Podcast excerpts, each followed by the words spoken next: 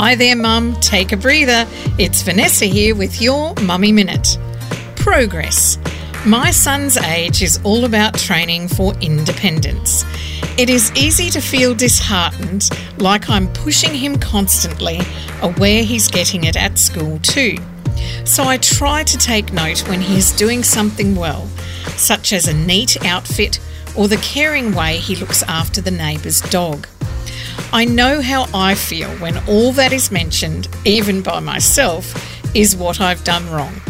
It's easy to spot mistakes, but takes just one moment of purpose to see the good. And that is truly what shapes the future for our kids. Mum just wanted to encourage you today. You're doing great, moving your kids ahead by seeing the little things others miss. You are important. Thanks for being a mum.